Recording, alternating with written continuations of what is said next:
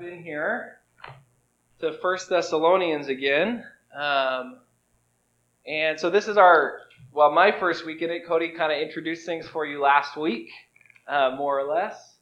Um, and I'm going to actually back up and we'll, we'll read uh, a little bit before and a little bit behind um, the passage I'm going to talk about today. We'll read 1 to 7. But um, let me go ahead and do that while Debbie is, is there. So, Paul, Silvanus, and Timothy to the church of the Thessalonians in God, the Father, and the Lord Jesus Christ.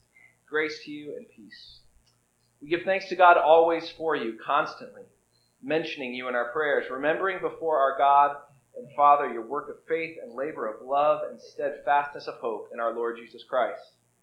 For we know, brothers, loved by God, that He has chosen you, because our gospel came to you not only in word, but also in power in the Holy Spirit and with full conviction. You know what kind of men we proved to be among you for your sake. And you became imitators of us and of the Lord, for you received the word in much affliction with the joy of the Holy Spirit, that you became an example to all the believers in Macedonia and in Achaia. This is the word of the Lord. Thanks be to God. Good to be here. Um, I was out for five Sundays, um, not vacationing, everybody, Sabbathing. Um, it's really different. Um, yeah, you got to pick one, I guess. Um, but we were, I was mostly here in town, um, although under the radar, and uh, and so it was it was good. I appreciate the opportunity to be able to do that um, after six and a half years here. Um, and then this last week I was in Indianapolis for a General Assembly, so that was that was good to be there as well. I'd never been to General Assembly before, um, so it was exciting to see the operations of the Global Church of the Nazarene um, at work in the Indianapolis Convention Center. So uh, maybe one day we can we can talk about uh, all of that here. But our, our text here that Cody introduced last week, we've kind of come through the season of Easter. We've come through Pentecost. I tasked um, uh, Debbie with the wonderful task of preaching on Trinity Sunday, um, and I hear she did a great job. Um, so thank you to everybody who was here, to Cody, to Janine, to Debbie who preached for us while I was away uh, to those that led worship. It's just really, really been good. Um, so, if you want to know the story of what happened with Paul in 1 Thessalonians, you really need to go to Acts 17 and, and 18. That's this, the part of Acts that tells of his interaction with this congregation. He had gone on a missionary journey um, based out of the city of Antioch, which was this really interesting and unique congregation in the early church. It, it was the first one where people were called Christians. Um, and it was the first congregation where you really had this deep interaction between Jews and Gentiles. Paul didn't make up this thing um, called the, the, the blending of these two cultures, but it was in large part where he was discipled, and it's how he took his missionary journey out. So his first missionary journey, he goes with a guy named uh, Barnabas, and they just kind of go on a little loop through Cyprus and a few different places. Um, and then on his second missionary journey, he says, I want to go again and I want to visit those churches. Uh, the Spirit has some other um, ideas for him and pushes him further out into Macedonia. But he doesn't go with Barnabas this time. He goes with a guy named Silas. And you'll see that right up at the beginning of the book. Paul, Silvanus, that's Silas, and Timothy. First Thessalonians, you might know, um, is probably, likely, depending on who you ask, the first letter that Paul writes, that we have, um, to one of his churches. And he writes it because when he gets, the Spirit sort of pushes him up through Asia Minor and up into Macedonia, which is where uh, Alexander the Great comes from. It's, it's this sort of mountainous region north of Greece. And he, and he gets to this city of Thessalonica, and he does what he always does, which is he goes to the synagogue to teach and to preach and to let people know what it is that's going on. And gets there and he teaches and preaches for several weeks that Jesus is the Messiah. So why does he go to the synagogue? You can talk back, fine. Yeah, David. Okay, maybe. Yep, that's part of it.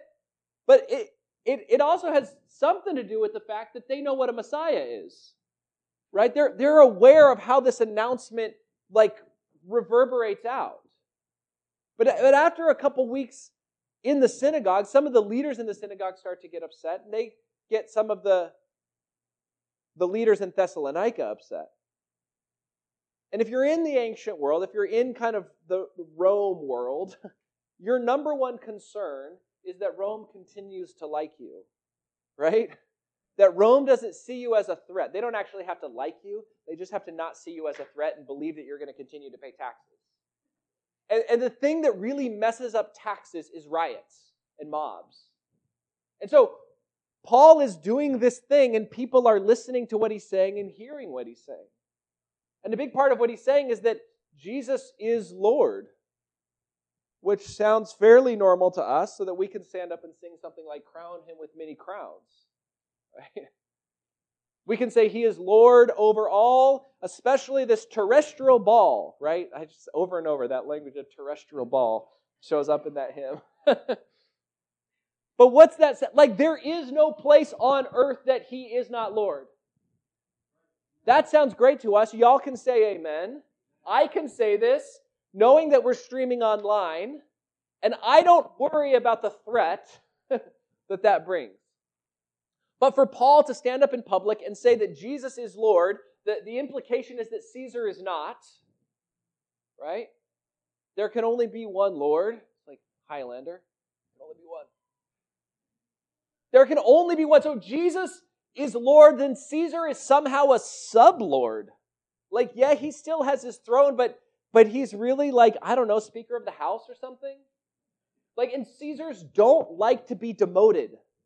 They like to know and believe that they're on top. So this is a really, actually, kind of threatening thing that he's saying.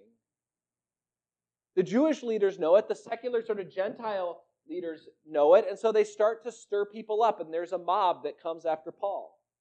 After they kick him out of the synagogue, he just goes next door to this guy named Jason's house, who's probably Greek. Jason is not a particularly Jewish name, right? He goes next door to Jason's house and he starts saying what? The same thing. he starts saying and preaching the same thing because although salvation goes to the Jews first, it's really the same message. And he continues to walk out, and over time, he converts, it says, several prominent women, God fearing Greeks. The God fearing Greeks would have been people, this is going to be important later, they would have been people who said, We know that the world that we live in is broken. And we know that the Greek gods don't have the answer.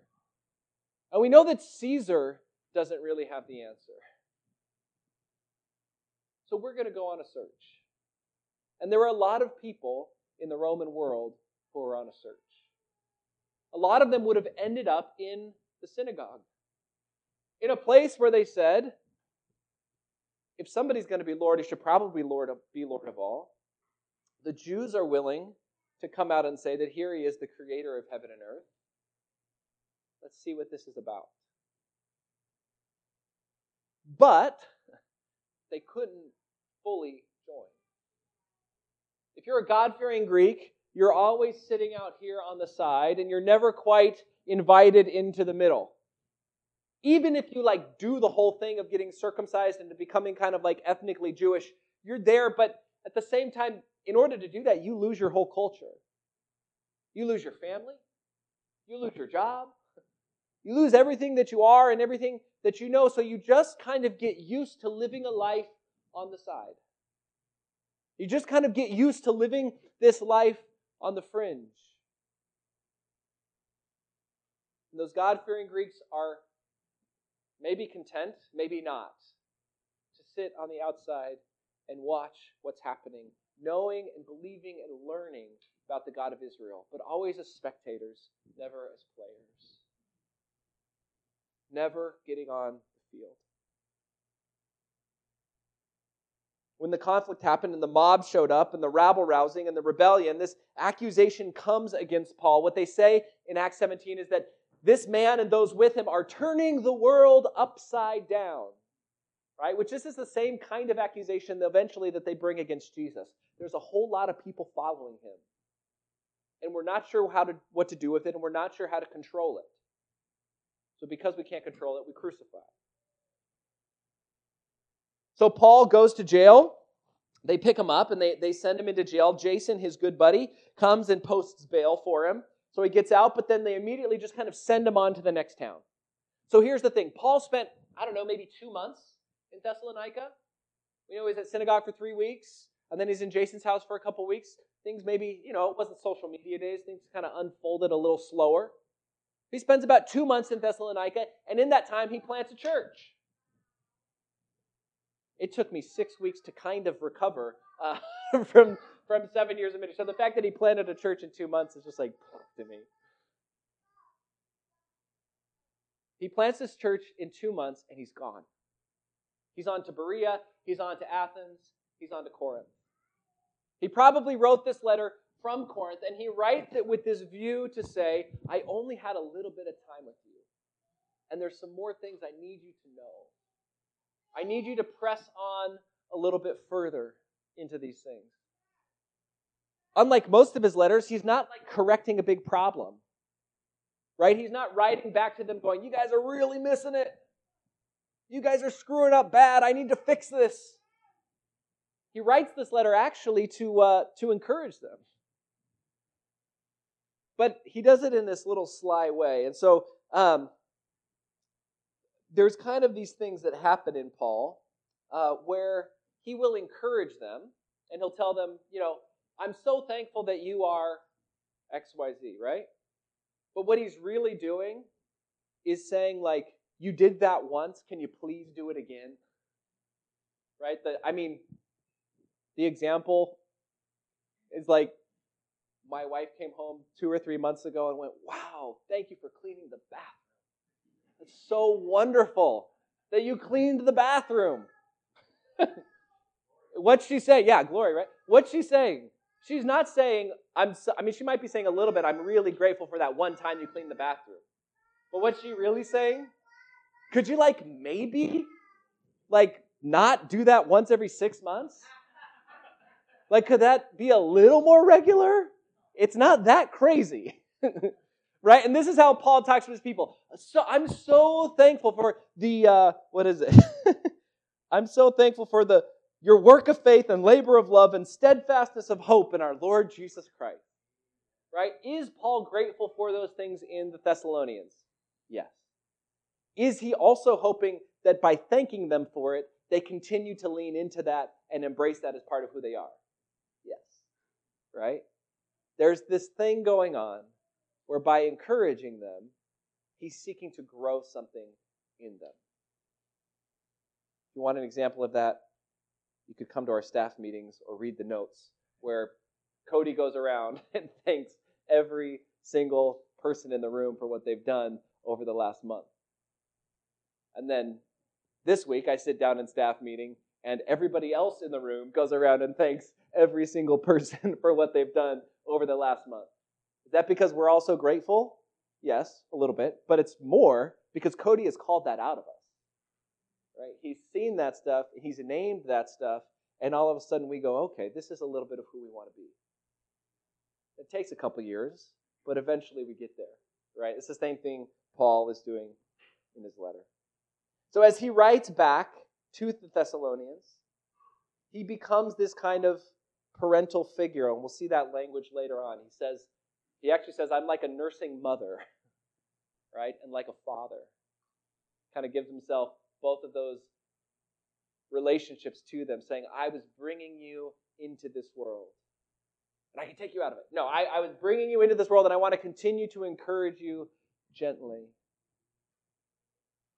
He tells them in these verses, in verse uh, 2 and 3, we give thanks to God always for all of you, constantly mentioning you in our prayers, remembering before our God and Father your work of faith, labor of love, steadfastness of hope, and our Lord Jesus Christ.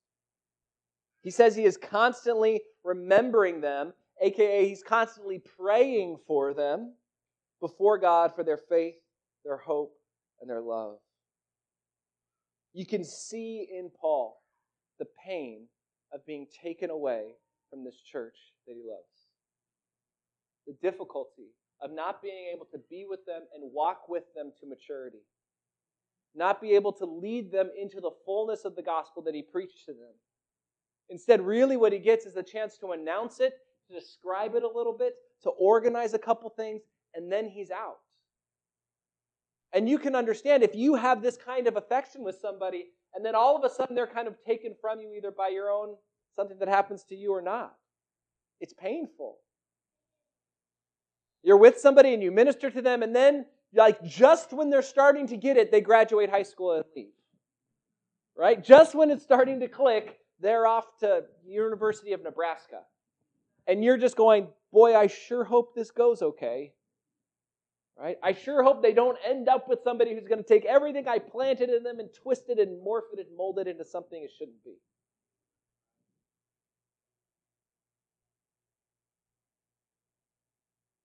He's in pain to be torn from them and have so much more to say. But it really is this kind of sweet pain for Paul that it's hard to be apart, but there's gratitude and thanksgiving for who they are. And so he tells them in verse 4 For we know, brothers and sisters, loved by God, that he has chosen you because our gospel came to you not only in word, but also in power and in the Holy Spirit and with full conviction. And this is really critical, I think, for us to hear. What is our gospel? Paul says our gospel. Paul, Silvanus, and Timothy. Right? Paul and his co workers. Paul and his co laborers. Did they somehow have a different gospel? Was there a different message? No. You know what a gospel is? Good news, yeah, but of what? Yeah, but of what? Okay, before Jesus, what's a gospel? Okay, a savior is born. We're getting closer. So, so in the ancient world, if we live in, I don't know, pick a place, Parthia. I forget where Parthia is. I think it's like way far away, right? And, and, and the Roman eh, army comes in and conquers the Parthian army. Hypothetically. And we live in some village in Parthia. We have no interaction with the battle. We didn't see what happened. We're, we're not, it takes weeks and months for all of this stuff to, to show up, right? But here we are, way out in our village, and somebody comes in with a big red cape, looking like a captain of something, and they nail something to a wall. Do you know what that thing they nail to the wall is? It's a gospel. It says, Good news. Caesar is your king now. Right? Good news.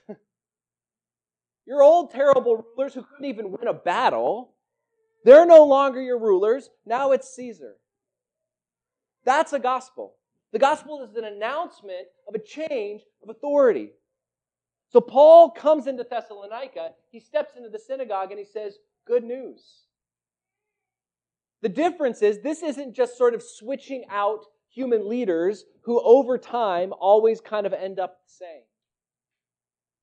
Paul's gospel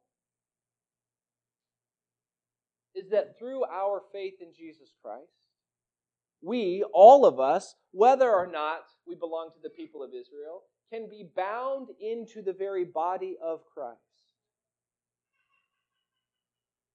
that all of us, regardless of where we come from, have access to the kingdom of God. In fact, he says in 2 Corinthians, God was in Christ reconciling the world to himself. So the gospel is first off that God did not stay far away from us, but God entered into our world in the person of Jesus Christ, born of a woman, he took on history and finiteness and everything that it means to become human, that he stepped into our history, that he bore all of that difficulty, that he set up boundaries and said, essentially, hey, hell, and all the enemies and forces that are set against God, these people are with me. Anybody who chooses to be with me is with me. And you don't get to come any further. But not only that, they're with me, and because they are with me, the world is being made whole. The world which has separated itself from me is being made whole, which means that the power of sin, that the power of death, and everything that entails has an end date. It's got an expiration date. So Paul comes in with this really bold statement that look, I know suffering is real. I know pain is real. I know that death is happening, and he's going to wrestle with that later in First Thessalonians. But it has an expiration date. Because the one who really reigns, the one who is Lord, has been to death. He's gone all the way down into it, and he's come up out of it, loosing its grip on reality. The world is being reconciled to God in Jesus Christ.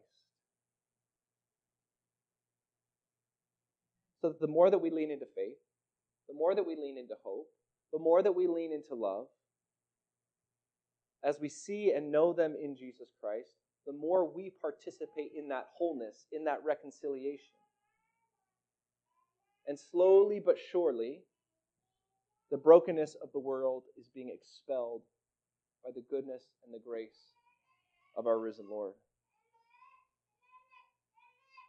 You know, oftentimes in our world, people want to take that gospel, that notice of liberation, and they want to kind of assign it to the thing that makes sense to them.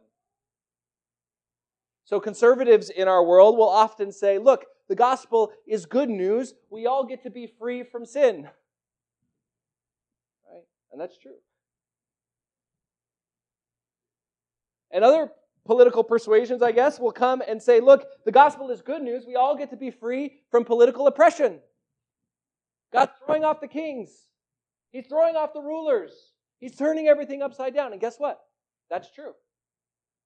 God is. God is freeing us from the oppression of this world. But we don't get to separate those things out as though they are two separate things. Paul won't let them go. He holds them together. That is Paul's gospel, which is the same as Matthew, and it's the same as Mark, and it's the same as Luke, and the same as John, and every other Christian preacher who stepped out into the Roman world say, look, the powers that you see at work here are finite and they will end. God is setting us free to a new society, to a new way of living. At the same time, the sin that has a grip on you, it also has an expiration date. And God is setting us free to a new way of living. God was in Christ reconciling the world to himself.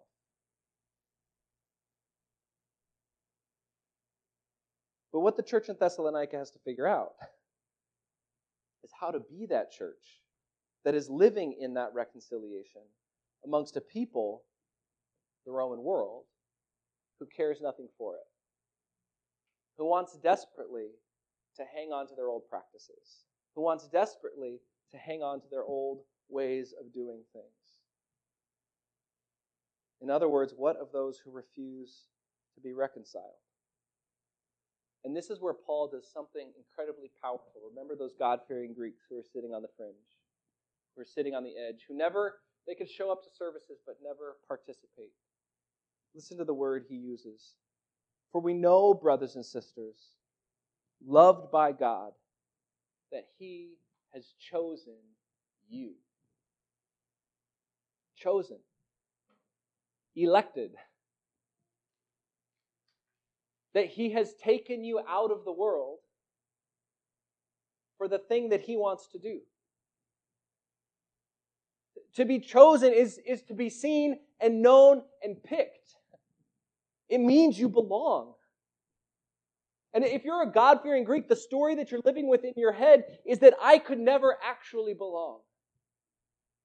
That I could come and I could be on the side and I could kind of see what's going on, but there's no way for me to actually enter into the game. I can't enter into this story. It's somebody else's story. This is the Jews' story, and I think it's true, but I don't get to be a part of it. And how many of us live with that lie?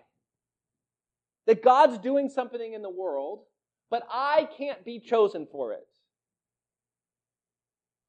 I'm too young. I'm too old. I'm too in the middle. I'm not smart enough. I'm not talented enough. I'm not rich enough. We live with that idea. And sometimes it's a cop out so that we don't have to take responsibility. sometimes it's this deep, deep belief that we are not enough. But Paul says to these God fearing Greeks, he uses the exact same word that the Lord uses for Israel I have chosen you. You are not only beloved by me, you're beloved by God, and I've chosen you. This beloved language, this chosen language, this is the way God talks to Israel. It's the way he talks to the Jews. And Paul all of a sudden has taken this and he's turned it toward the Gentiles who have responded to Jesus in faith. Paul is telling these people, your place is no longer on the fringe. Your place is no longer on the edge. Your place is no longer in the stands or on the bench. You are being invited into what's going on here. And not only are you invited, but we need you. We need your love. We need your faith. We need your hope if we're going to persevere through the things that are coming. They've gone from this place of having this unfulfillable longing to being embraced. One more word gospel and chosenness. One more word here that he uses. Because our gospel came to you, verse 5, not only in word, but also in power and in the Holy Spirit and with full conviction. Now, a lot of times you'll read something like that in word and kind of in deed, right? Like it came in word, I preached it, but I also did something about it. It came in power with the Holy Spirit and with full conviction. And, and maybe, I don't know, we don't get a lot of like miracles that Paul worked, but maybe it was that he showed up in Thessalonica and he was preaching in the synagogue, but then he's also like healing people or I don't know, making people walk or healing the blind or whatever. Like he's doing these works. And that, that may have been the case. But we don't have that part of the story. What part of the story do, do we have? The part of the story that we do have is that Paul was able and willing to suffer the ramifications of preaching the gospel in Thessalonica. And this is where I think we sometimes have our heads turned around, right? Where it's like, well, I could really believe, or I could really trust, or I could really live this life that God has for me if, if I could see something amazing. Right? Or if God would do something, like if God would give me the tingles and I could heal somebody who needed to be healed, then I would know that the power of God was in me because the laws of nature were broken. But more often than not, the life that we're actually called to live and the way that we're called to live out our discipleship is not through like miraculous events in which the laws of nature are broken, but through the ability to do the same thing that Jesus did at the end of his ministry, which is to die well, to suffer well, to bear rejection and to remain faithful. To trust that God alone is the one who raises the dead. What is it that Paul does when he gets to Thessalonica? He preaches, he's sent to prison, and he suffers well. Have you ever heard somebody preach or speak, and we're getting ready for a another political cycle, so I guess this is my preparation for you. You hear somebody stand up and speak, or they get on TV and you watch them in the debate and you go, that sounds good.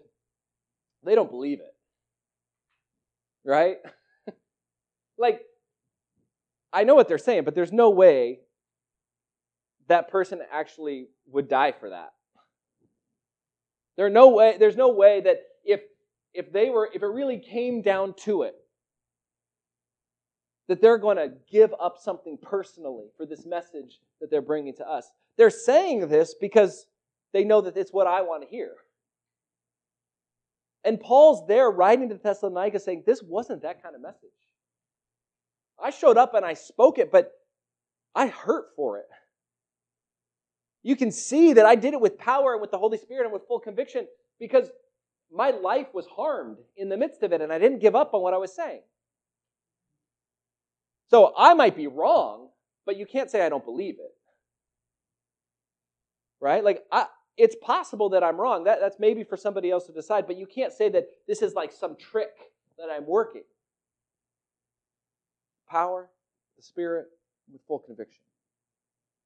These aren't just words about redemption. This guy will suffer for it. And further, when you take the messenger and you put it, put him under pressure, does he flinch? Does he look to someone else or something else? And I hope you hear that encouragement. that maybe what we need as a people, maybe what we need as the church, is the ability to be put under pressure and not flinch. To say, I believe it and I say it, but I'm living it with power and with the Holy Spirit and with conviction. In verses 7 8, Paul commends their imitation. He says, So that you became an example to all the believers in Macedonia. Or verse 6 and 7 You became imitators of us and of the Lord, for you received the word in much affliction with the joy of the Holy Spirit so that you became an example to all the believers in Macedonia and Achaia.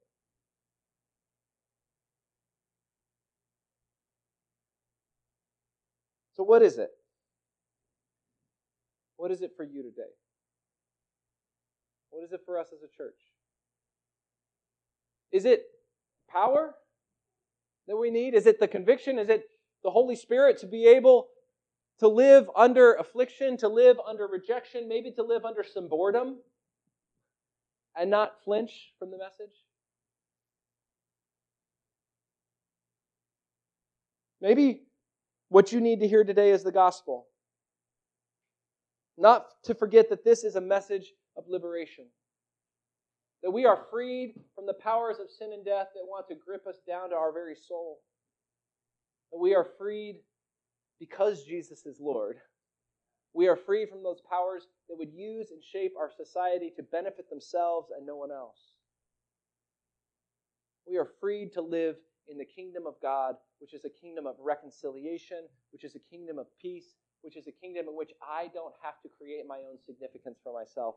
I get to attach myself to the Lord Jesus Christ and give thanks to Him for that. Maybe the message you need to hear today is the message of your chosenness.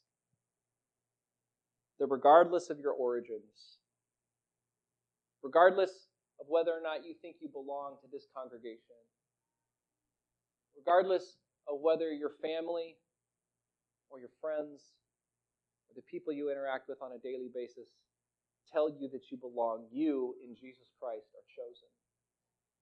You're chosen to get into the game and to do the work do the work of proclaiming that gospel, knowing that you have the capacity to suffer, and that our real power consists not in our ability to raise the dead or heal the sick or make fireworks come out of our fingers. What did I say on Wednesday? To make koalas jump out of our fingernails. our real power in Christ consists in our integrity and our ability to serve and love the Lord with all that we have and all that we are, knowing that His love has pierced us to the very core of our being.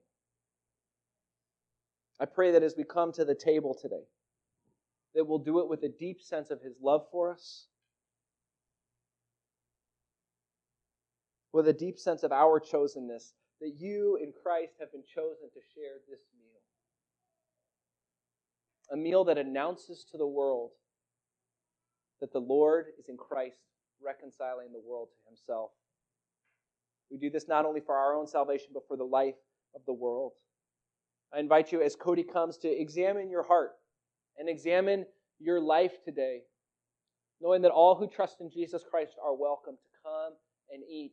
And as we go out from this place, to embody that witness and that hope to the world. Let's pray. Lord God, in your mercy, you have called us into this place to hear your word, to share at your table.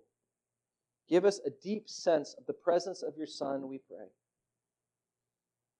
So that rather than being tripped up by our own weakness, by our own isolation, by our own lack of power, Lord God, we would be enabled and engaged to go forth into the world with a deep sense of your mercy and of your peace. We pray it in your name.